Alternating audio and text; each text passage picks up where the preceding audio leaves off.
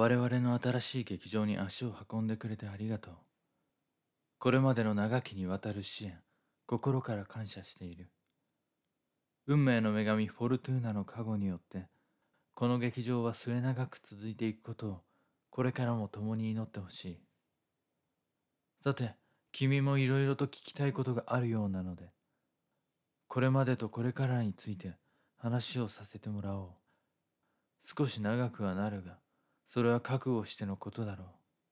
そもそも話を聞き届ける責任が君にもあるのだ。知っての通り、我々が今に至るまで歩んできた道は、決して平坦なものではなかった。劇団と劇場に、そして商売にまつわる問題について、決断に時間がかかっていたと、君も感じていたのではないか。もとより計画をしていたことではあるのだ。だから私のことを腰の重い経営者だと思っているのなら、それについて少し理由を説明させてもらいたい。そもそも選択肢など一つであったのだが、決定に時間がかかっているように見えたのは、決断したところで予想される煩雑な問題の解決のために多くの準備をしなければならなかったためだ。確かにバーベッジたちの一団がローズ座のあるバンクサイドに移動してきてから、それまで独り勝ちだった我々が突然集客戦に挑まなくてはならなくなったのは予想外で、結果としても残念ながら敗北してしまったのだが、ややこしい問題を一掃して自由の身となり、授業を再スタートした彼らとは、授業上のハンデがありすぎたのだと思っている。勝負以前の問題だ。確かに、どんな商売も同業との戦いではあるのだが、もともと彼らとは力を合わせてきたから現在の我々の地位があるのだし、あちらからしても私たちの客を根こそぎ奪うつもりで、バンクサイドに乗り込んできたわけではないだろう。先が不透明なまま最善を尽くし、結果共存が難しくなったというだけの話さ。私のローズ座はその時、アレンだけではなく、いわゆるサードカンパニー、第三の劇団やその他の見せ物に箱を使わせていたから、ロンドン市当局からの圧力も続いていた。新設したバーベッジたちのグローブ座のように、一劇団専用劇場として客を集めることは不可能ではないが、そもそも客席数、設備の面から言っても同じ収益は見込めない。ただ今までも箱は他の一団にも使わせるのがうちのやり方だったから。アレンがまだ舞台に立っていてくれたら話は別だったのだろうが、役者たちの層でも宮内大臣の彼らと比べてしまってはまだまだ薄い。アレンほどでなくとも、その一つ格下の役者たち数名で固められたらと、そう考えていたが、やはり人気商売。客の半分は役者につくからな。それに期待していたスペンサーはバカをやって死んでしまったし。また昨年の騒動を抑えるために手当い出費もしていたから当局の圧力を感じながら劇場を回すことにも限界を感じていた。だから先にも言った通りローズを手放すことは決定事項だったのだ。アレンが人気絶頂のまま舞台を降りた理由は若かった頃のあのエネルギーを表現できなくなる前に、と潔く決断した結果なのだけれど、奴も私を継いで劇場経営をやっていきたいと考えていたからでもあるのだ。そして奴はいつかは自身の小屋を持ちたいと願って計画を立てていたので、新劇場建設と劇団の拠点移動計画はいろいろと状況が厳しくなった挙句にバーベッジの手法を真似て出した結論ではないのだ。ただ、彼らの移転成功はきっかけの一つというのは間違いないがね。実際グローブ座が完成した直後、水面下で動き始めていたのだから。ローズ座の終わりの時期を見定めながら、方々へ具体的な準備を進めた。グローブを手掛けたピーター・ストリートにも早々に声をかけたし、それに合わせて前々から調査していた移転候補地も最終案に絞り込んだ。今この劇場を建てたゴールデン通りとホワイト通りに挟まれたこの場所も、もともとシアターのあった西に当たるが、前々から候補にあった土地なのだよ。宮内大臣の彼らと入れ違いになった形だがね。それはそれでよかったと思っているよ。ただ、移転計画の実施が大幅に遅れた最も大きな理由は、この場所にまつわる問題に時間を取られたせいなのだ。今日劇場へ運ぶ道中、君も見てきただろう。ローズ座のあった場所とは趣が違う。そう、共同住宅街に囲まれたこの場所は、劇場などあるようには見えない。そういった場所ではなかったのだ。実際、劇場建設の話を持ちかけると、近隣の住民に猛反対にあってな。奴らだって今まで芝居に十分楽しませてもらってきただろうに。とにかく地区全体で反対された。ここに劇場を建てるには、建設許可を取るだけでは足りなかったということだ。住民たちの反対の声と、それを受けたのロンドン市当局の抵抗を抑えなければならなかったから。そう、我々の主である海軍大臣ハワード卿の力を借り、当局を通り越して枢密院から直接建設許可を得て、支援者のつてで同教区内の慈善団体に接触し、相当な額の支援金を出して住民の声を抑え込んだ。取っておいたカードをすべてここで切る形となってしまったが、仕方がなかった。そしてこの計画を始めるにあたり、時間のかかった大きな要因の一つ、これは何だったかわかるかい？移転に際し、心苦しい決断をせねばならなかったことだ。新設劇場はグローブ座のように一劇団専用、海軍大臣一座のみに使わせる目的で建設する。これは宮内大臣の彼らも抱えていたのと同じ問題の解決のため、一劇団専用劇場を持ち、公にも実態も疑いようのない団体として公認を得るためである。そのためには、今までローズを何度も使っていた海軍大臣一座以外の一団を全て見捨てなければならなかったということである。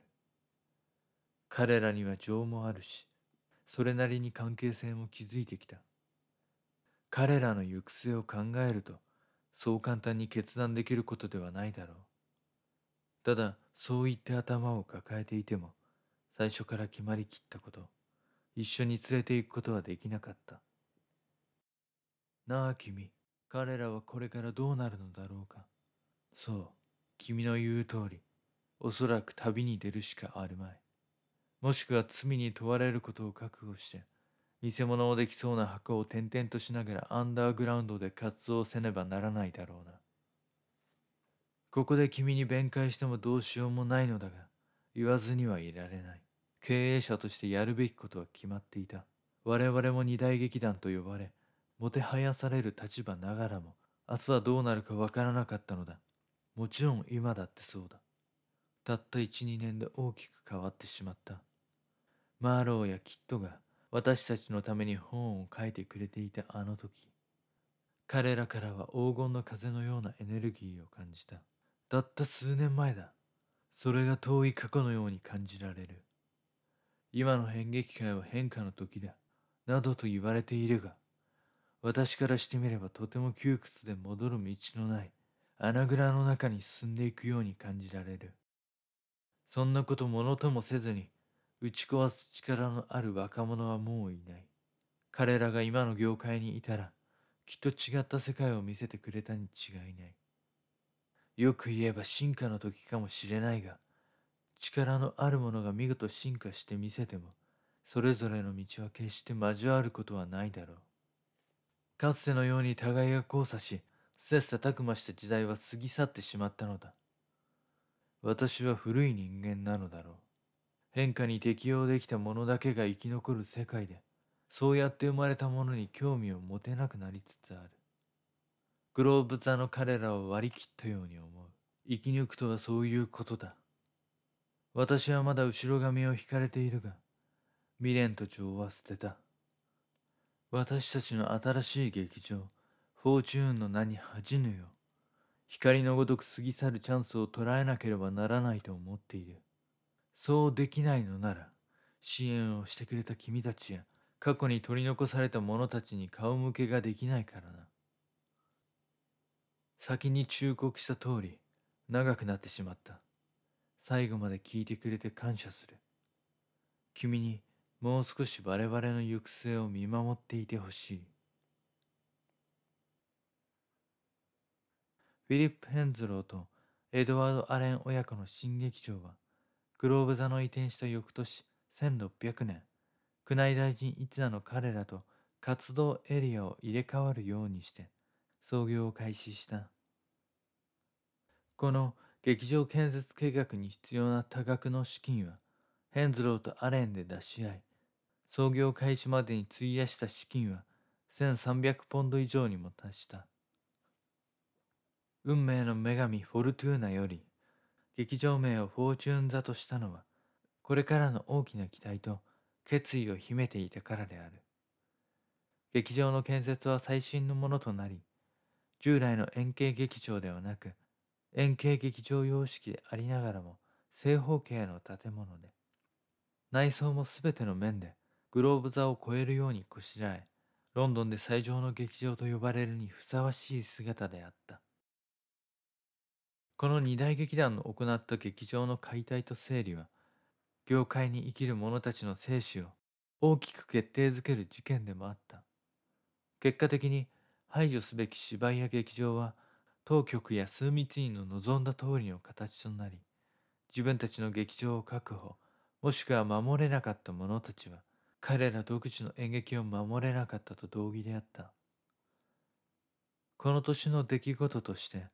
グローブ座ではウィリアム・シェイクスピアが書き上げたばかりの芝居が初上演された。これまでと様子の違ったその芝居演目は、ハムレットといった。旧作のハムレットを大きく改変したこの作品は、新作と呼んでいいかもしれない。